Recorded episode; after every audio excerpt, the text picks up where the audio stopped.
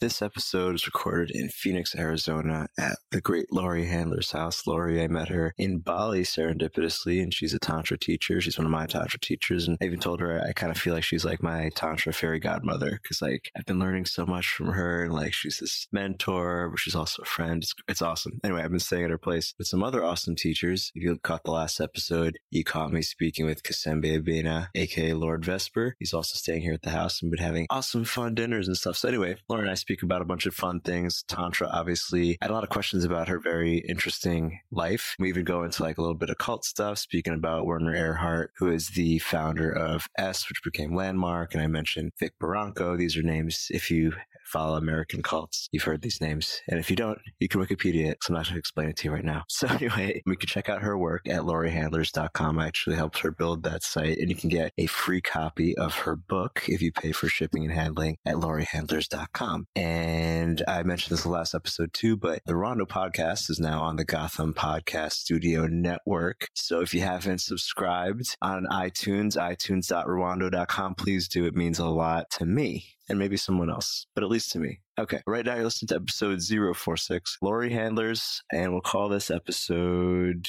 Sex and Happiness. All right, goodbye. Enjoy, I mean. You're listening to the Rwando Podcast, Perpetual Orgasm, Infinite Play.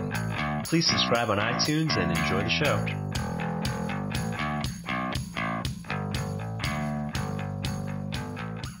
So we're here in Phoenix, Arizona at the great Laurie Handler's home office. I've actually, this is my first time actually sitting here for a while and I'm noticing, I guess that's you in a button. Yes, I, w- I used to be a city uh, commissioner in Washington, D.C. I was in politics.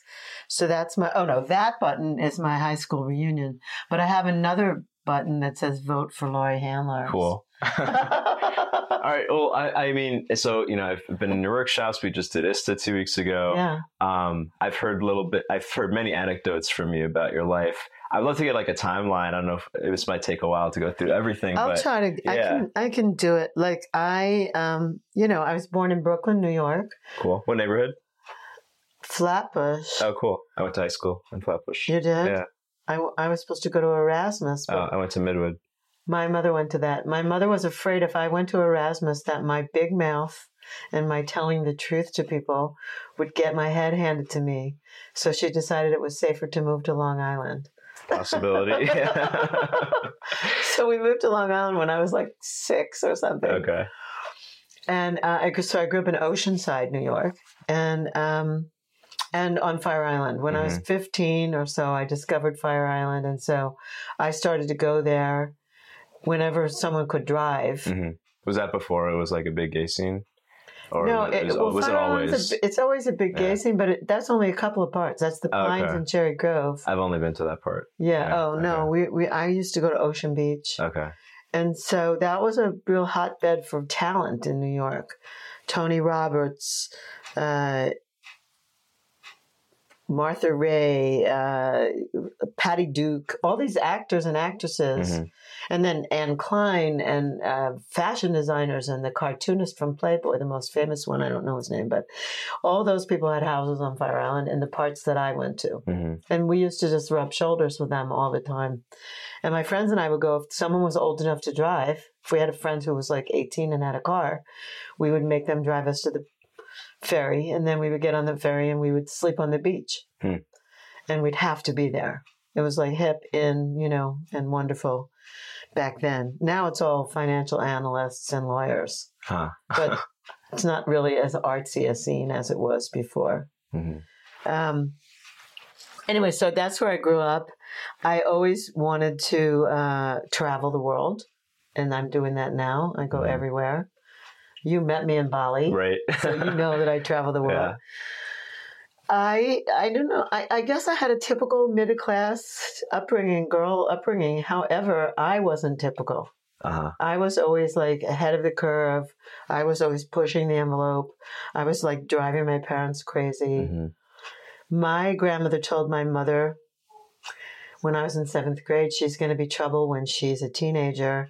You better keep a tight control on her.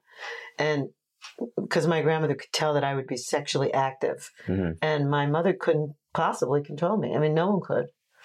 So I just had to find things out. So I'm the girl in high school who used to ask the boy. The boys used to stand by the cafeteria, and they would just be all the jocks, and they would be just standing there, and I would go up to them and I would say, "What's a blowjob?" How old are you?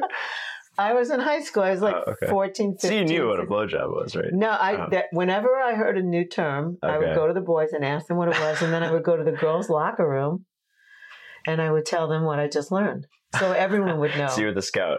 I was Yeah. the scout, and I was like the tantra teacher ahead of time, you know, before my time. And um, I was a school leader. I was the vice president of my school. Did I- you know what you wanted to be when you grew up? I know you've had many careers, but did you have an idea then? Nah, I no. I knew I wanted to travel, and I guess I've always been a teacher. Mm. the character of Lucy, of the Charlie Brown characters, where she hangs out a shingle and she Yeah. gives like advice for five cents. Yeah. I feel like that's always been me. Okay. Did you uh, harass a Charlie Brown type too? Probably I harassed a lot of people. and then I went to college. I went to George Washington University, undergraduate and graduate school. And interestingly enough, that was during the 60s, and uh, Kennedy was assassinated on the week of my Sweet 16. Hmm. So Johnson was president then, and we were at war with Vietnam. right. and it was student riot time and demonstration time and Black Panther time and SDS Students for Democratic Society time, all that stuff.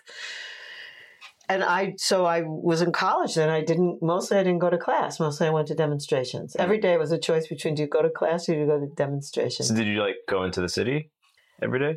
no, in George, Wa- Oh, George Wa- right, yeah, okay, George gotcha, Washington okay. University is one block from the White Right, House. right, you don't have to go anywhere. Okay. Just get out of bed and there's a demonstration. hmm hey, there's a demonstration. There are pigs coming, you know. So, we was like, so I was involved in all of that. Um, and I and also when I got to college, I was involved in sex. hmm You know, I I just said, okay, I'm doing this. Um, and I took an elective in my senior year. I took one credit of education hmm and I met the woman to, who would become my mentor. Hmm. I met a woman named Gloria Horworth, who loved me how just how I am. She wasn't my mother, so she wasn't threatened by my craziness and my power and my outspokenness. She thought I was like it. She said, "You would make the best teacher Hmm. in the world." She said, "You're so." Fun, you're so kooky, you're so honest, you're so kids will love you. You should be a teacher. So I said to her, So what are you saying here? And she said, You should be in my master's program. I said, You're offering me a master's degree? She said, Yeah, what else are you going to do? Burn down buildings? So you went, you got a master's in education yeah. to be like a school teacher. Uh huh. Wow. And I taught fifth and sixth grade in the District of Columbia. Wow. Yeah. so that was my story. I mean, I've I always worked. My father wanted me Uh-huh. to get the idea of making my own money from the time I was like 10. hmm So I always had little jobs. And then I worked for him. I was his dental assistant and I like I was a camp, you know, counselor and I was different things. But um, when I met Gloria Horworth, she said, you know, you will make a great teacher. And I applied to her program and I Mhm. got in and I became a teacher. And um, it was really interesting. It was interesting to be a teacher in Washington D.C. in a in a predominantly black neighborhood of people. Most white people didn't feel safe going to Mhm. this parts of town, and I was like loved and cherished and adored. Mhm. I could go into this part of town or almost any part of town anytime, and there were always people watching for me Hmm. And taking care of me and whatever. And the kids, I got a phone call not terribly long ago from someone who had been in my classroom Wow. It's telling me that she got a master's degree in law that she worked for the she now works for the department of justice that five kids in my class went to college because of me Wow. How You many know- years did you teach? not too many kids Okay. you know why because I realized very early on that schools were not a place that were children friendly. yeah. Schools were not a place to develop creativity and cause people to be wonderful, powerful, anything like that. They were just there to manage people, kids for X amount of hours a day. Hmm. They didn't really learn. Kids in my classroom learned stuff, but a lot of people, a lot of teachers were just getting through the day Yeah. and that's what they did you know so i couldn't do that it was it was against my principles to keep doing that Hmm. but i found my way to teach Yeah. you know i found my way to teaching later on when i wrote my book sex and happiness i gave one of the first copies to gloria Hmm. and she said to me who would have thought that you would teach about sex and happiness i said look you taught me well how to teach now it's just that i'm teaching about a subject that's more fun than sixth grade so, uh, was she upset that you left teaching after? No, she totally understood. She totally understood. I mean, she taught university anyway, so she taught people like me. I there there was a handful of students of hers that were like extraordinary people, and she those people always kept in touch with her. Hmm. She was a reading expert, and she, her thing was set people free by teaching them to read. Hmm. You know. Cool. Anyway, I you know I honored her. She really she was she was a mentor to me and made a bigger difference to me in some ways than my parents. Yeah. Yeah. So she was kind of, you know, Campbell's, uh, Joseph Campbell's secondary father idea. Yeah, Yeah. It's like she was like a secondary parent that you She chose. was. Yeah. and she was she was great because I never really had much supervision. hmm I never had anybody like telling me anything. Mostly adults were afraid of me. Huh. So, so she was not, and her husband was not at the time. Uh, he was her husband at the time. They they didn't stay together, but um, they they just they took me in. They Cool. scooped me up, and they made sure that I finished the program and that I was launched. So what'd you do after, or how was that transition out of teaching? Because for most people, they do it and that's their life for the yeah, next I know. years. It wasn't mine. well, it was mine, but not that. Um, oh, I started working in bars. Okay. You know, like I was, I did, I waited on tables. I was a bartender. You know, Cheers, the program Yeah. Cheers. So the original prototype of that was a place called Ken's Pub in Boston, Uh-huh. and I was the Carla character. Huh. You know, the one Yeah, that yeah. like gave everybody a lot of shit. That would that was me. Um, I worked there for a really long time.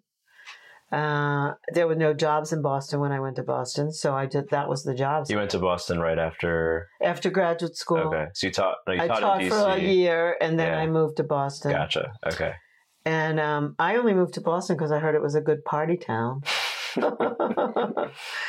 Was and it? it was. Okay. Yeah. Cool. It was, um, but there were no jobs. hmm I applied for straight jobs, teaching jobs, every kind of job.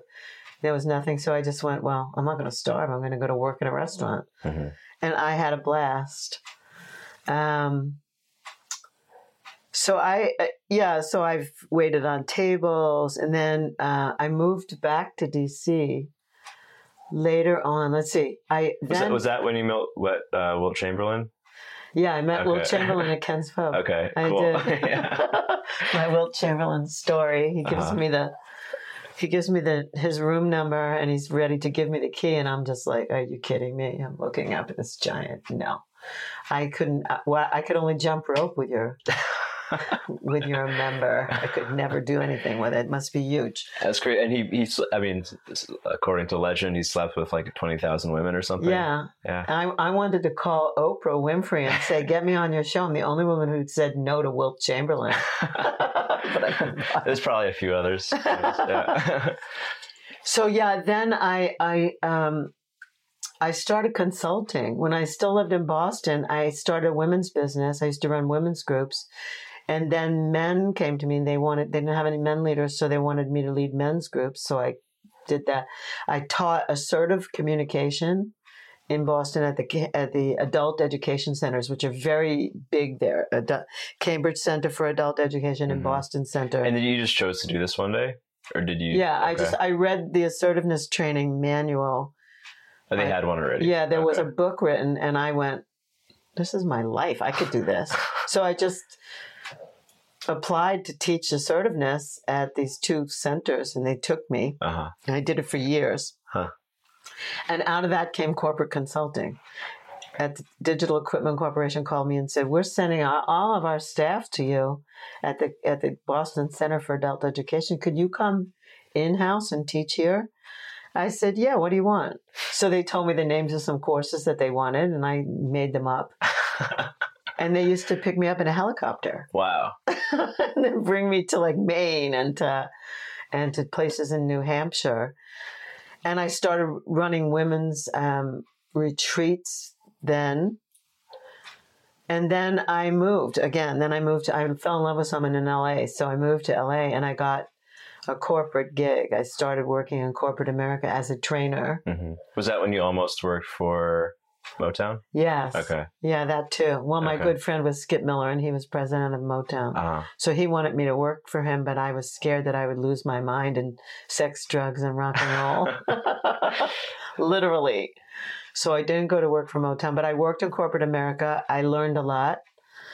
Um, I did all kinds of training, um, management training, and I made up all kinds of programs. And I had a wonderful uh, manager who's still my friend, a friend of mine, Sue Gould, who lives in uh, Sedona and we we just traveled around the United States having a blast and going to all the divisions of the software company that we worked for. And then I opened a I got I didn't like LA. And I broke up that relationship. Mm. So I came back to the East Coast and I opened a tennis training facility with some tennis pros. That was crazy. I don't even want to go into that. I didn't like that job. I loved going to tennis matches, but I didn't like Mhm. that job. And then I started writing grants in Washington, D.C. I helped nonprofits get gr- funding for anti drug programs. That's when I became a commissioner in D.C. and I, st- I started working to save kids' lives. Um, I used to do youth summits all over D.C. with two guys, and we um, we would get awards from the mayors. And then um, I say the mayors because there was Marion Barry, who was notorious. He was a notorious mayor for smoking crack cocaine and getting arrested. And then there was uh, Sharon Pratt Kelly, and she used to give us awards and send us to all these things. So I was very uh, active in the, in saving children's lives from drugs in D- in DC. Then I went to work for Landmark Education. Hmm and then I started ta- after that my body was broken down. I started taking tantra classes and I changed my life into sex and happiness Yeah. So uh, I, I love if Yeah. you like flush that part out. Like you recognize your body was broke. You're doing all this personal development, but your body was neglected. well at landmark they care more about your that your mind hmm mental distinctions and also how much I was the top enrollment manager in the world so how much how many more enrollments could I do that week hmm and I was kick ass at enrollment.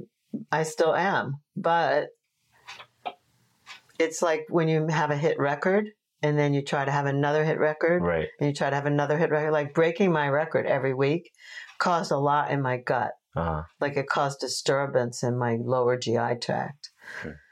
And um, so my body was literally breaking down from my, the stress, self-imposed stress. Hmm. I did it, you know, like I, you know, I was, I, I'm very competitive, so I competed with myself, yeah. and the, and that cost. It's interesting. Landmark didn't have like embodiment stuff. I'm not sure know if this is true, but I heard that Werner Erhard and Vic Baranco were like best buddies They might have back in been. the day, and They they, they been. traded a lot of secrets. And I guess you know you saw a lot of the communication stuff at Morehouse is It's pretty based on yeah, landmark. Yeah, Well, Werner Erhard is one of the most brilliant people I've ever had the privilege of meeting, Hmm. And um, and um, yeah, a brilliant guy, and and um, you know, I have no lack of love for him, nor do I have any lack of love for Landmark. However, it really doesn't focus on your health and your body and your wellness. Even though there are programs there that they say they do, I didn't see. I couldn't. I couldn't find. And it might be different if you're a. Well, it's very different if you're a participant, or if you're on staff. hmm If you're on staff, You're just a workhorse. Yeah. You work and work and work and work and work and work and work. And maybe it was just my manager. I don't really know. Yeah. Well, it sounds like, I mean, what I know of the family tree of different self help in Yeah. America. Well, he Yeah. knew. Look, he knew um, L. Ron Hubbard. They knew Mhm. each other. He knew uh, Buckminster Fuller. hmm He knew he- Maharishi Mahesh. I mean, w- Werner Erhard brought all of these. He brought the, not the Dalai Lama, but the um, his royal Karmapa, the 16th Karmapa. He brought the Karmapa to the United States so people could get a transmission from the second in command hmm of, of Tibetan Buddhism. Werner was really well connected and he he he tried to get people to see and experience all these things. He's a brilliant man and he's still alive. He just uh, and he's probably working again. Oh, again. yeah, I didn't know he was alive. Yeah, I just alive. he's he spent a while in jail, right? no, Oh, he didn't? Okay. they tried. Okay. He left the country. Oh, okay. They call it the crucifixion or the annihilation. There's a book called The Annihilation of Werner Erhard. It's it was like a strategic plot of people to his daughters were on 60 minutes and they said things about him and later they retracted the statements but Like It was- incriminating things? yeah So you don't think, I mean, we don't, we don't know if you have to go on this tangent. I don't know. Yeah. do you know i don't know okay. here's what i do know Mhm. love the guy hmm that's what i know changed my life learned so much i say the same thing about osho hmm you could have seen that thing on tv that Yeah, Wild Wild Country. Wild Wild Country. That was only about them getting to Oregon. It wasn't anything about why they did it. hmm Why would people act like that to protect this leader if he didn't have something? Like he had, they didn't go into anything that they got from Osho. They just showed the craziness of, of Sheila and how. Yeah. Yeah, my non Tantra friends don't get it. I tell them, like, Osho, the guy, is still one of the t- most respected people in like the Tantra in the literature world. world. We still use his, you know, exercises all the time.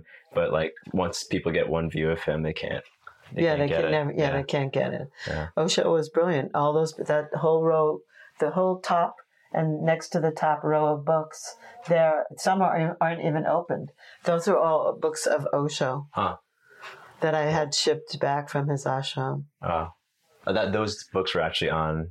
Those were on the bookshelves of the store in Pune, India, at the Osho wow. ashram. Yeah. cool. So. Oftentimes, leaders are misunderstood, hmm and then what people make of them is wrong. hmm we can just talk about religion. Yeah. but I don't Yeah. want to really talk about that.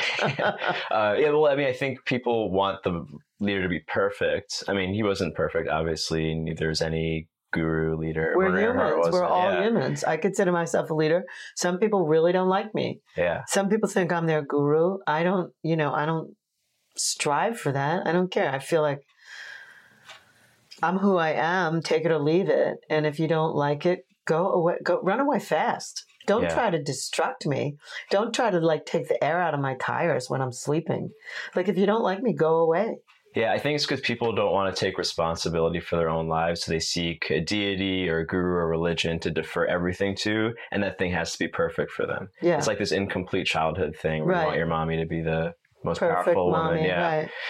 Anyway. They suck. All of them. And I do too. So uh, yeah, so that's you know, so Landmark was a real pivotal point for me. I learned a lot there and I got a lot there. And then ultimately I stayed I over like I stayed too long or I couldn't I didn't have boundaries. Hmm. So I didn't have a boundary about saying no. Hmm. I need to go to sleep now. Don't call me when I'm on the massage table to find out how all my introduction to the forum leaders did tonight. You know, you can Yeah. find out in the morning. I didn't know how to say no then. And then I learned. Hmm. My body made me learn. So as soon as I left Landmark, 1996, I found Tantra. And when I found Tantra, I did a 180. Who was that? Who, who, was, who were the first teachers? My first teacher was Bodhi Avinasha. She Okay. wrote Jewel in the Lotus.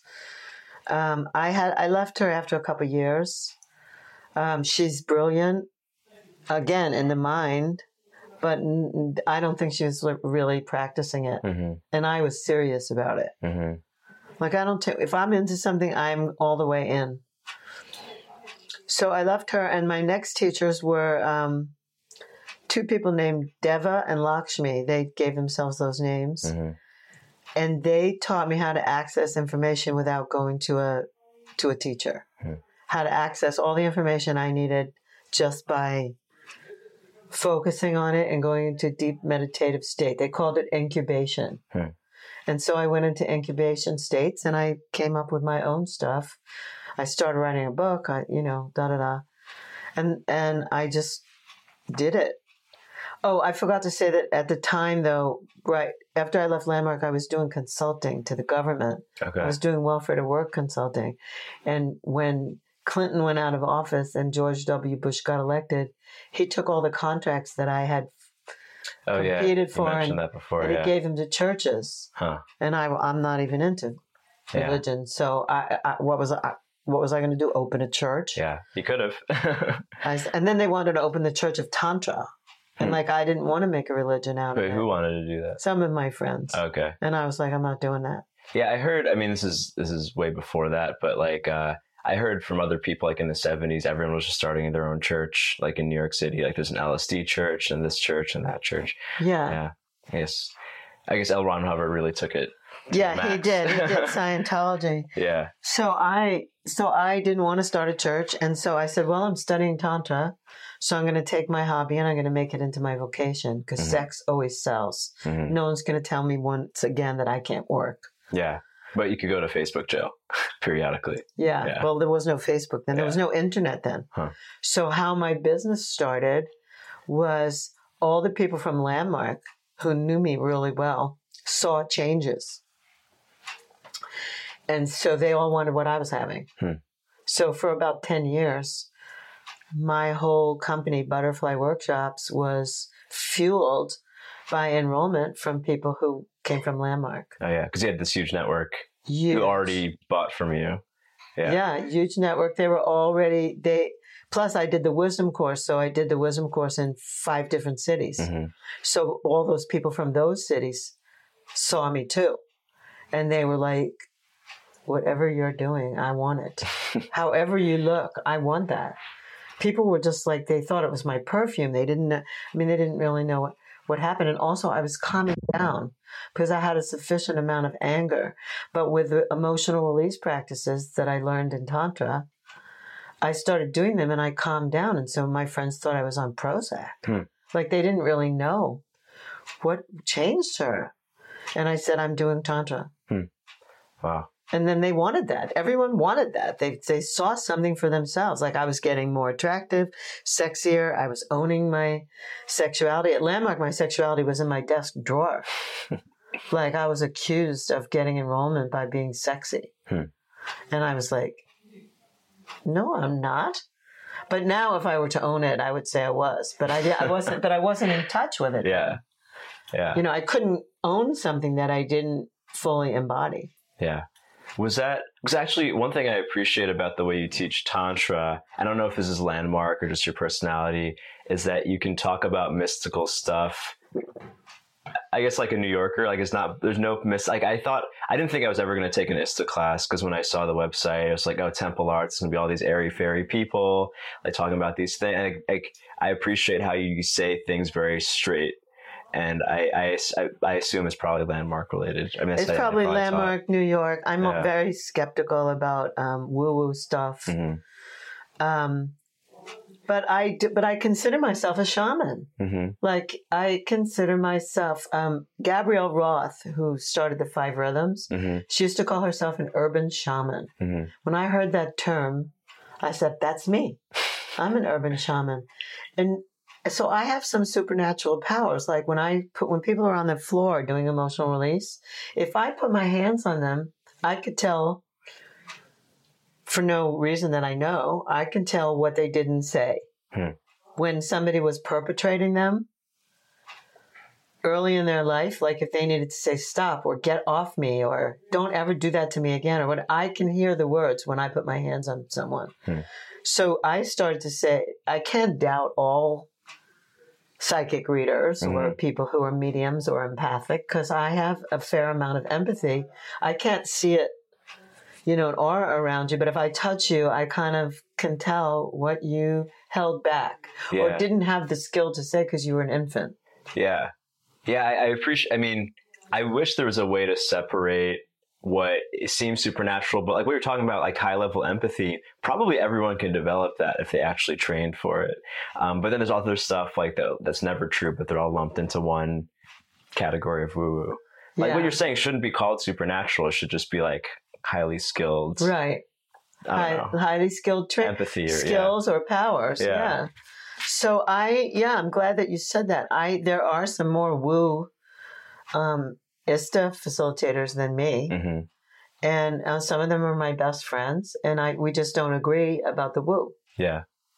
Yeah. you well, know, I'm, I'm into ISTA now. now that I've done it, I think I, need, I had to do my first one with you, otherwise I would have been yeah, too. Yeah. yeah. Anyway, I get that. Um, I get that. But there are some people who are very in touch with the shamanic realms hmm and um, other things like astrology and whatever, and things that I don't give that much weight to. But um, I respect them for their knowledge and what they Mhm. know. And then there's some things that I'm not budging on. hmm Like one time, I think in my in my level two ISTA, the first time I was do, participating as a participant in ISTA, one of the teachers was talking about reincarnation, and I raised my hand and I said, "Do you really believe this?" He said, "No, not really." I said, "Good, then don't teach it to me." I said, What was he using it as a metaphor, or he? "I don't remember. All I know is I said I didn't come here to talk about this or learn about this. Mhm. I came here to learn." What this is, and I Yeah. came here to meet myself, and I don't want to be taught some ideology and some religiosity of another culture that's not even yours and it isn't even mine. Like, I don't want that. Were you already an immortalist at this point?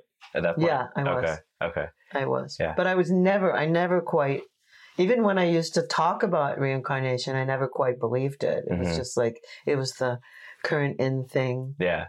you know? Yeah. Well, it's, uh, yeah, it's just another thing. You can't prove it. It's not nice to think about, but Right. whatever. It's a metaphor. Like, even like with past life regression, which I've had done and I've Yeah. seen, it's like whatever you're pulling up, it's not that you actually were burned at the stake last lifetime. It's like maybe some repressed memory in this lifetime is showing up as that image. Or at least that's one.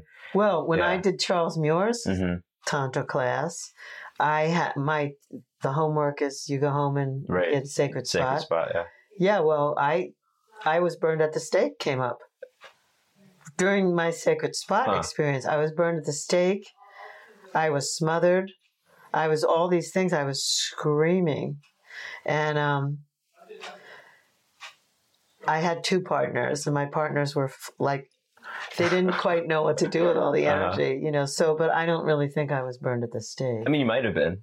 yeah, yeah, I also think yeah. I'm Cleopatra. Everybody thinks Yeah. that somebody famous, you know. yeah. Yeah. Cleopatra. So, uh, what were we saying? Just, uh, so, so I went from yeah. So I went from landmark into consulting for a while, mhm. for a short period, maybe two years, and then I went into teaching tantra. And I have I've never looked back. I'm happy. I'm. It's like I for me, I found the secret to my life. It just. I get to be a woman. I get to be in the feminine. I get to hold the masculine when I'm teaching, but I get to um, I get to be a woman. I get to be a goddess. I get Mhm. to be a queen. Mhm. And I really get to be empowered by the feminine, which I never had a sense of before. Hmm. Tantra gave me that. It was like I remembered who I was as a female. On the first day of my first Tantra class, Hmm. it's like I, like really, I had put it away at Landmark. Hmm. And I just said, wow, I could be a goddess. I came home, I went to an advanced course in Mexico. And when I came home, that was where I had my first puja, where I had a life altering experience. Like I, I had to go around the room, and the men had all built temples to the goddess, and then each man kissed my feet Hmm. and kissed my belly, and I cried. I didn't feel worthy of that. I didn't Wow. feel worthy of being honored like that. I d- Hmm. where where's that coming from? And when it, I like I got halfway around the circle of men, and one I came to one that I knew from Washington, and I said to him, "This is like a dream. Like I've never imagined this happening to me in my life that people would be kissing me this way." Hmm. and they don't want anything. They're just kissing my feet and my belly, like they're honoring me in a way that I've never been honored. This is a dream. And he said to me, No, out there is the bad dream. This is the good dream. And your whole life can be this. Hmm. And my eyes lit up, and I went, This is going to be my dream. and I went home from there. I put a hibiscus on my over my ear, even though it crumpled down when I was on the airplane and Mhm. stuff. I didn't care. I left that there. I probably still have it in a book to remind me that I was going to change my life. And I went home. I created a temple space in my living room. I just got rid of all my furniture. I changed the way I dress. Like I bought dresses and my body became a little rounder. My hair now it's very short, but I let it like all grow out and I I just said I'm going to live as a woman. I'm Yeah. going to live in the feminine. I'm going this is who I am. And everything in my life changed. Everything. Um and it's still like that. Yeah, you're the only person who, uh, only woman, or only person I've heard own the crone archetype, for instance. I think like the goddess and the princess, those are easy things, but like you're really owning the whole everything. I am the crone, I am the queen, I am the princess, I am the goddess, I am all of it. And um you know yeah, being a crone is like, you know, I earned it. Mhm. Like I earned being smart and wise, and I earned being tough and say anything to anybody.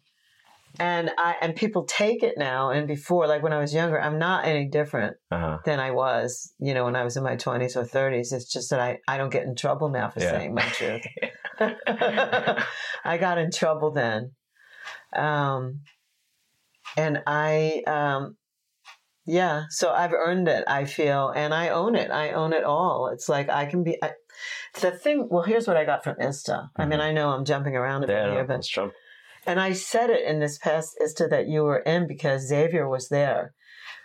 When I met him as another facilitator, he wasn't a facilitator yet, but he was on his way. There was something about him, he's so masculine. So there was something about his masculinity. And it didn't feel predatorial to me. It, it didn't feel like he was trying to make out with me. It didn't feel like he was trying to get anything from me. Mhm. He was just this handsome man who, like, when I stood next to him, I felt safe. Hmm. And so I told him that. And um, something in me that I didn't ever experience until I met him was my, a little girl inside me who had been hiding could come out and giggle Hmm. And play and feel really safe. And so every time I've ever seen Xavier and every time I've ever been with him, we have these great conversations one on one, and I'm kind of like, you know, and I'm just like this little girl who wears pink dresses, roughly pink dresses, Uh-huh. comes out, and I get to be her in the time that I'm with him. And I get to feel really safe, like nothing's going to hurt her. Hmm. And I think, you know, she went away a long time ago. Hmm. She didn't feel safe like at about three and a half Yeah. the real her, the real little girl me, didn't feel safe at about three and a half. Huh. There was an incident. Hmm. My father threw orange juice over my head when my mother had just come home from the hospital with my baby sister.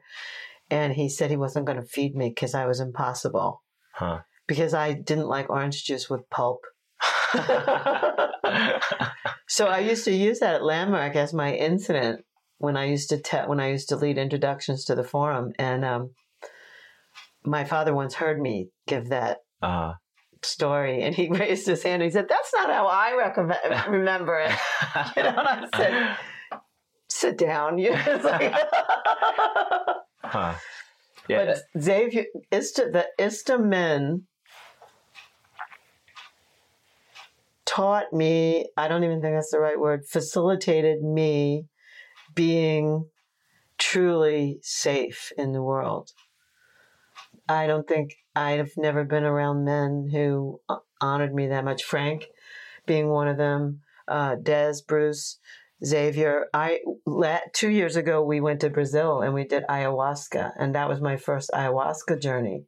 And every and I danced for eight hours, like I never sat down. We were in this like hut thing with a fire in the middle, and there was forty of us. Mhm. Every time I looked around, all the men that are important to me in that group, one eye of theirs was always on me, Hmm. making sure I was okay. I don't. Where else would I have that experience? Yeah, I think it's important to note because, like, what- as as far as like personal development, some of our archetypes need another person. Like a little girl can't just be a little girl by herself No. because she wouldn't. Your your yourself your psyche wouldn't let that come out. It's going to be safe. But in the presence of someone else, the complementary. I don't know if he was being a father in that moment or something like that. No, I think he was being like uh, um, like Lancelot, you know, Hmm. like a warrior Hmm. of the heart. Hmm. That's who I see Xavier as anyway. Hmm. And so, um, because of him, um, a group of them showed up in my life. Hmm. Like I must have caused that because she needed to come out. Yeah. But uh, you know, if I take full responsibility for my life, I caused it, hmm and I caused his his Lancelot or his warrior to come out because not all most women look at him and they want him. Yeah. You know, they like go, oh, this guy's so handsome. Like, how can I like, how can I go to bed with him? Yeah. And like, he, you heard him say, I'm not doing that. I'm going to be your friend first for life. hmm And so I must have picked up on that or whatever. I saw him as a safe, gorgeous man. And I said, and as we hung out, like more and more of my bubbles came out, you know, and, uh, yeah, so a whole part of me that I never experienced, and I can own that part now too. Yeah. That's awesome. Yeah, I try to get this. Uh, I have some clients right now with difficult relationships. I'm trying to get that idea across. Like they can almost activate more beautiful archetypes in their partner if they let their complementary one come out. But if you're waiting for the other person to be like, he's going to be the warrior so that I can be whatever, it's not going to happen. No, Yeah. Well, I do. I do hold that I. I've heard it said, but I've always, fe- but I've felt this too. It's like if I'm in my queen, I'm going to cause my man to be a king. hmm Like I'm just going to pull that out of him. Yeah. He don't, he might not know that he's a king until he does, and when he does, well, the man I'm with now does. Yeah. Um, I don't make him wrong. I don't bully him. I don't try to change him. I don't try to correct him. Okay, I Hmm. corrected him from saying I corrected him from saying pictures to pictures. but I mean that's so minor. I don't look at a man as my project. hmm There's a lot of women who meet a Mhm. man and then I feel so settled just like hearing a woman say that. Yeah. a man is not my project. Mhm. he's not mine to change. I'm not his mother and I'm not his teacher. I actually don't want to be his teacher. I want to be his equal. And if I treat myself like a queen, he's going to be treated like a king and he's going to come to know himself as that. Hmm And I think a lot of men around me feel like kings. hmm I know that you met one of my the men around me and he said to you, it's always lucky when you meet Laurie. Yeah. yeah, no, I feel great. I was actually I was telling my friend Candace, who's done ISTA also, that like uh I feel like you're like my tantra godmother or something. Yeah. Like I just feel really good being in your house and Thank stuff. I feel very. Actually, I didn't tell you this. I keep forgetting. The boat. The two times I've stayed in your house, I've randomly made a bunch of money, like from a way that I didn't Where's expect. Where's that bell? I have to Yeah. ding my bell. Hold on. Yeah. Yay. and the bell says "ring for blowjob." yeah, and that so- one says ring for sex. Okay. People give me these crazy bells. Um, yeah, I I exalt men. Hmm. I exalt women too, but I know in this day and age when men are being so chastised, emasculated, finger pointed at, harassed by women who are so angry and so afraid. Um, I gotta say, I never had that experience. Hmm. I never men have never done that those things to me. Mhm. Um, I've had some who didn't respect me. Mhm. You know, I've known some who probably fucked some who didn't respect me, but Mhm. I did. I did it on my own volition, but I've never not felt respected. I've never. mm, mm, yeah. Yeah. Except my father. I mean, my father was challenging. He, Mhm. but I'm smart because of that. You know, like he he caused me to be like I am in a certain way. And then I just I I f- sometimes forget this story, but when I was 22, I had a violent relationship with someone Hmm. who used to like hit me. I don't know how I attracted him. Like he seemed like the sweetest, nicest man when I met him. And a few months into our relating, like behind closed doors, he would just he'd get so jealous if I talked to one of his friends or if we were out and I stopped to talk to somebody or whatever, we would get home and he would like just smack me. I mean, and I like had bruises on my face and I lived in fear with him for a year, like not knowing how to get out of it. I Hmm. got into it, but I didn't know how to get out of it without like losing my life. Hmm. And one day I he was away. It was a Christmas and I dropped acid. and I looked in the mirror the whole trip. The whole trip was me in the mirror going, What are you going to do? What are you going to do? Like, tell the truth. Like, you're on a substance now. You have to tell the truth. Would you rather be in jail or be in this relationship? And I took jail. And so then I looked in the mirror and I said to myself, Well, if you would choose jail, wouldn't you choose death? And like the minute I said that to myself, like the heavens opened up and I went, wow, I would choose death as freedom over this. Hmm. If I would choose death over freedom, I can't be afraid to die. So why should I be afraid of him? so he came home a couple of days later. yeah. And you know, on the East Coast, how, how doors have chains, Yeah. Apartment Do doors. they not have that outside of the East Coast? I, don't, I haven't ever seen chains Huh, anywhere else. I never saw a chain in Huh. California or here. Huh. So I opened the door with the chain. He came, he was standing there, and I went, Listen to me. I'm going to let you in this door in a minute, but first I have to tell you something. I am not afraid to die. As a matter of fact, I choose death over one more minute with you. So I'm going to let you in here, and you can do anything you want to me because I don't care. You have no power over me. Nothing has any power over me if I choose death. And that guy got on his hands and knees. He apologized profusely. He said, Would you please let me in? I said, I'm letting you in for one reason and one reason only. You are going to pack up all your stuff and get out of here. So he packed every, he came in, he packed everything. He was ready to go. And he looked at me and he said, I really am sorry. Could I take you to dinner? And I said, Yeah, you can buy me dinner. And then you're going. So we went to dinner. We had a lovely time. And then he, he went. wow. And um,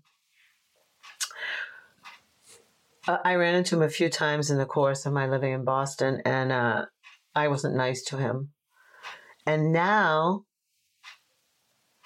if I were to see him today, if he were still alive, I don't know if he still is, but if he were and I knew how to get in touch with him, I would thank him.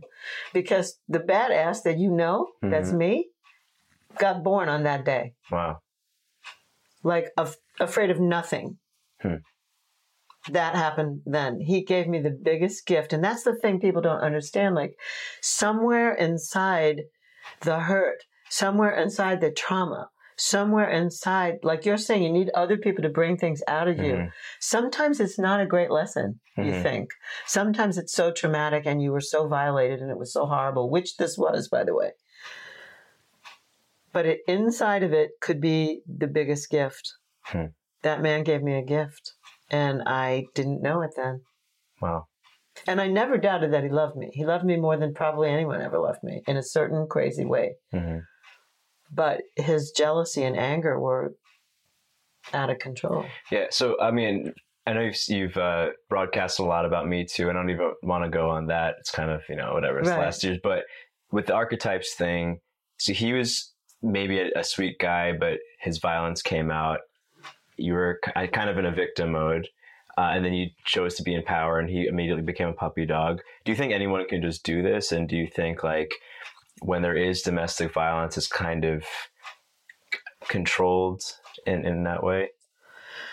Well, I can relate to people with domestic violence because I had it. Right. You know, um, I think there's something, there's a hook. hmm There are hooks that get played. Like I, he, I was like this open hippie girl. You know, I used to like talk to winos on the street. Mhm. I used to like, and probably I was flirting, probably my sexuality was rampant hmm and I didn't know it. I mean, how do you discover this about yourself? Hmm.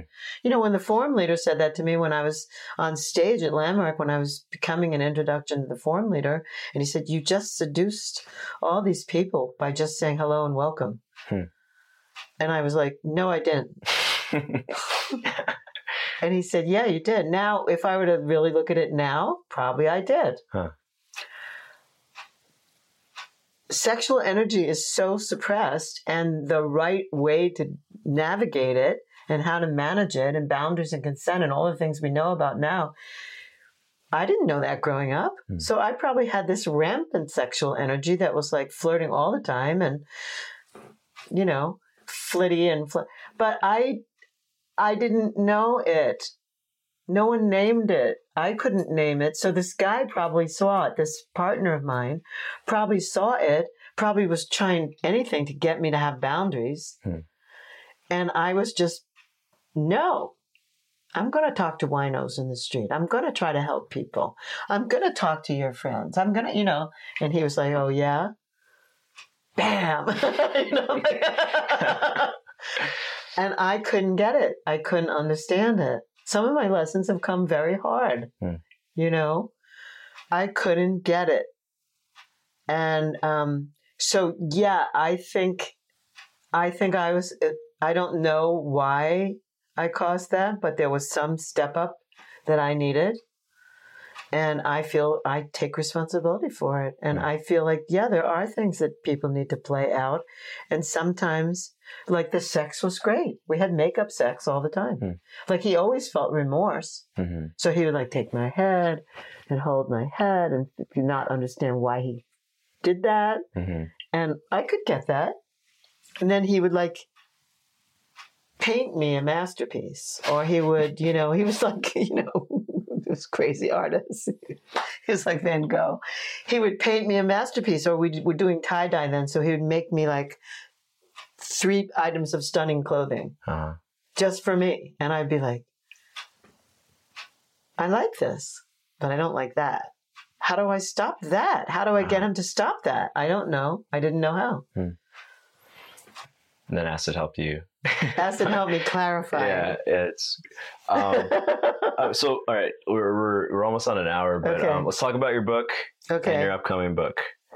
Okay. So, So, Sex and Happiness Mhm. is a book that I wrote in 2000, but I published in 2006. mhm, Tantric Laws of Intimacy. It's a great guide for um, navigating relationships mhm, with self and with another. It's good. It's got boundaries in it. It's got anger in it. It's got it looks got all the topics that have been major influences in my life. It has Mhm. emotional release. It talks about um, oh, I tell women in the book, which is not politically correct, and I say it in the book that you're not going to like this, but please yourself. Don't try and find a man to please you. Hmm. They don't know how to do it. They it's like pulling a rabbit out of a hat. Like they have no idea how to please you unless you know how to please you. So that you can articulate this would please me, he's just guessing. Hmm. He's copying something he saw in a movie. You can't guess what a person wants. yeah, And if you know me, if you love me, you should know what I want. Fuck that. Hmm. There's no such thing as that. Even in my relationship, you know, we have to constantly tease out some area of, I thought you knew that. I didn't. Give me a signal. so, so my book, Sex and Happiness, is about that. mhm, It's about all the taking all the subtleties out of relating and making some concrete assumptions and following the, the laws so that you can actually get to making love in the unknown. Hmm. That's the goal of the book. Make love in the unknown, make love to life in the unknown. Hmm. Um, and it's available. Oh, good. yeah, it's going to be available. It's available now on my website, but we're launching, you and I Yeah, are launching lauriehandlers.com. yeah, it's all redone. Yeah. Uh, and they can get a they can get Sex and Happiness for free if they just cover shipping. Right. Uh, so actually, I haven't read it yet. I, I, I need to. Oh, it's to great. Well, did you see? Did you see Yedidia's I saw the testimonial. It Yeah. was very good. It's Yeah. he holds up the Yeah. book. I mean, honestly, that's what sold. I was like, oh, I need to read it. Like, if this guy loves it so he much, He loves it. He says my book is his Bible of Yeah. relating. And I didn't solicit that from him. Mhm. He actually wrote me that as soon as he started reading the book. He Huh. said to me, I'm just, I'm mesmerized. I can't put the book down. And also, it's written like we're talking. Mhm. So you think you're in the room with me while Yeah. you're reading my book. So that's one. Um, so it's so you can get it by going to lauriehandlers.com on April Fool's Day or thereafter. yeah. This this podcast will probably come out the week before. Okay. So around That's that. great. Yeah. So lauriehandlers.com. Now, I'm writing another book called The Magic and the Mastery of Sex and Happiness Hmm. over 60. So it's from so a lot of people think that when they're 50 they're, you know, nothing's going to be happening in their life anymore. They're going to look old Mhm. and decrepit and their sex is going to go away. Or some of them are wishing that their sex Mhm. would go away because it's so boring. Um, so I wrote this book uh, to tell people that at 60, your a whole new lo- level of life can begin. Mm. And so I the book is about um, all the things that were in Sex and Happiness, the tantric laws of intimacy, multiplied exponentially by my life experience, and uh, all the new things that I did over sixty, all the new adventures that I had, all the new love making skills that I learned, Mm. all the all the crazy wild experiences that I had that like made me start to feel like going backwards. And at 60 I also met my immortal group. Hmm. When I was 60, I met um, People Unlimited and the leaders of People Unlimited and I started going backwards. Hmm. Like I started going like my looks and my stamina and my energy and the way I take care of myself started going much younger. Hmm. So, um, so that's what the new book will be about. It's about three quarters done. Okay. Three quarters it'll be out maybe later this year or next year. Yeah, well, yeah, see. it's my fault because I travel so much. I like I write when I'm on the airplane, Uh huh.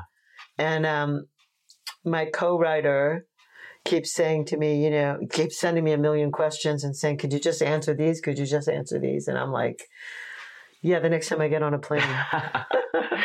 Because I'm very distracted when I'm Mhm. home, and I'm Yeah. very distracted when I'm on the road. But if I'm on an airplane, I'm captive, so Mhm. I make the best of it. I write then. yeah, I like actually that by by airplanes. Cool. Well, this has been awesome. Thank you. So, I, I mean, actually, I love that I kind of filled in the gaps because I we've had dinner a bunch of times. I hear a story here. I was like, oh, when was that in her life? And now, Yeah. now I got the timeline. Yeah. So, A couple more things I just want to say. I want Oh, people sure. to check out, like on the Laurie Handlers website, uh, lauriehandlers.com. They'll, those of you who have never been able to come to class, one, because financially it wasn't affordable or geographically it was undesirable. Like you could be in another part of the world. And I'm primarily in the States, although I travel to everywhere else now. Um, you can get my programs that are videotaped and Yeah. you can and you can expect that I'll be updating some of those and adding new ones. So you can actually participate in my stuff just from that website. And also you can check out my radio show, Sex and Happiness. yeah, I was well. on a few weeks ago or last Yeah, month. Yeah. So there's plenty look, there's no reason to like stay in the dark. Mhm. There's plenty of reason to play and have fun in your life and and get younger if you want to. Like you don't have to go down with age or ideas about it. Like I, now that's now that's the demon that I'm challenging. Yeah. So yeah. Cool. So thanks, All right, Ron. Yeah, yeah, Thanks so much. Thank you. Hey, thanks for listening to the podcast. If you want to catch the rest of my work, go to Rwando.com. Catch me on social media at Rwando, and please do not forget to subscribe.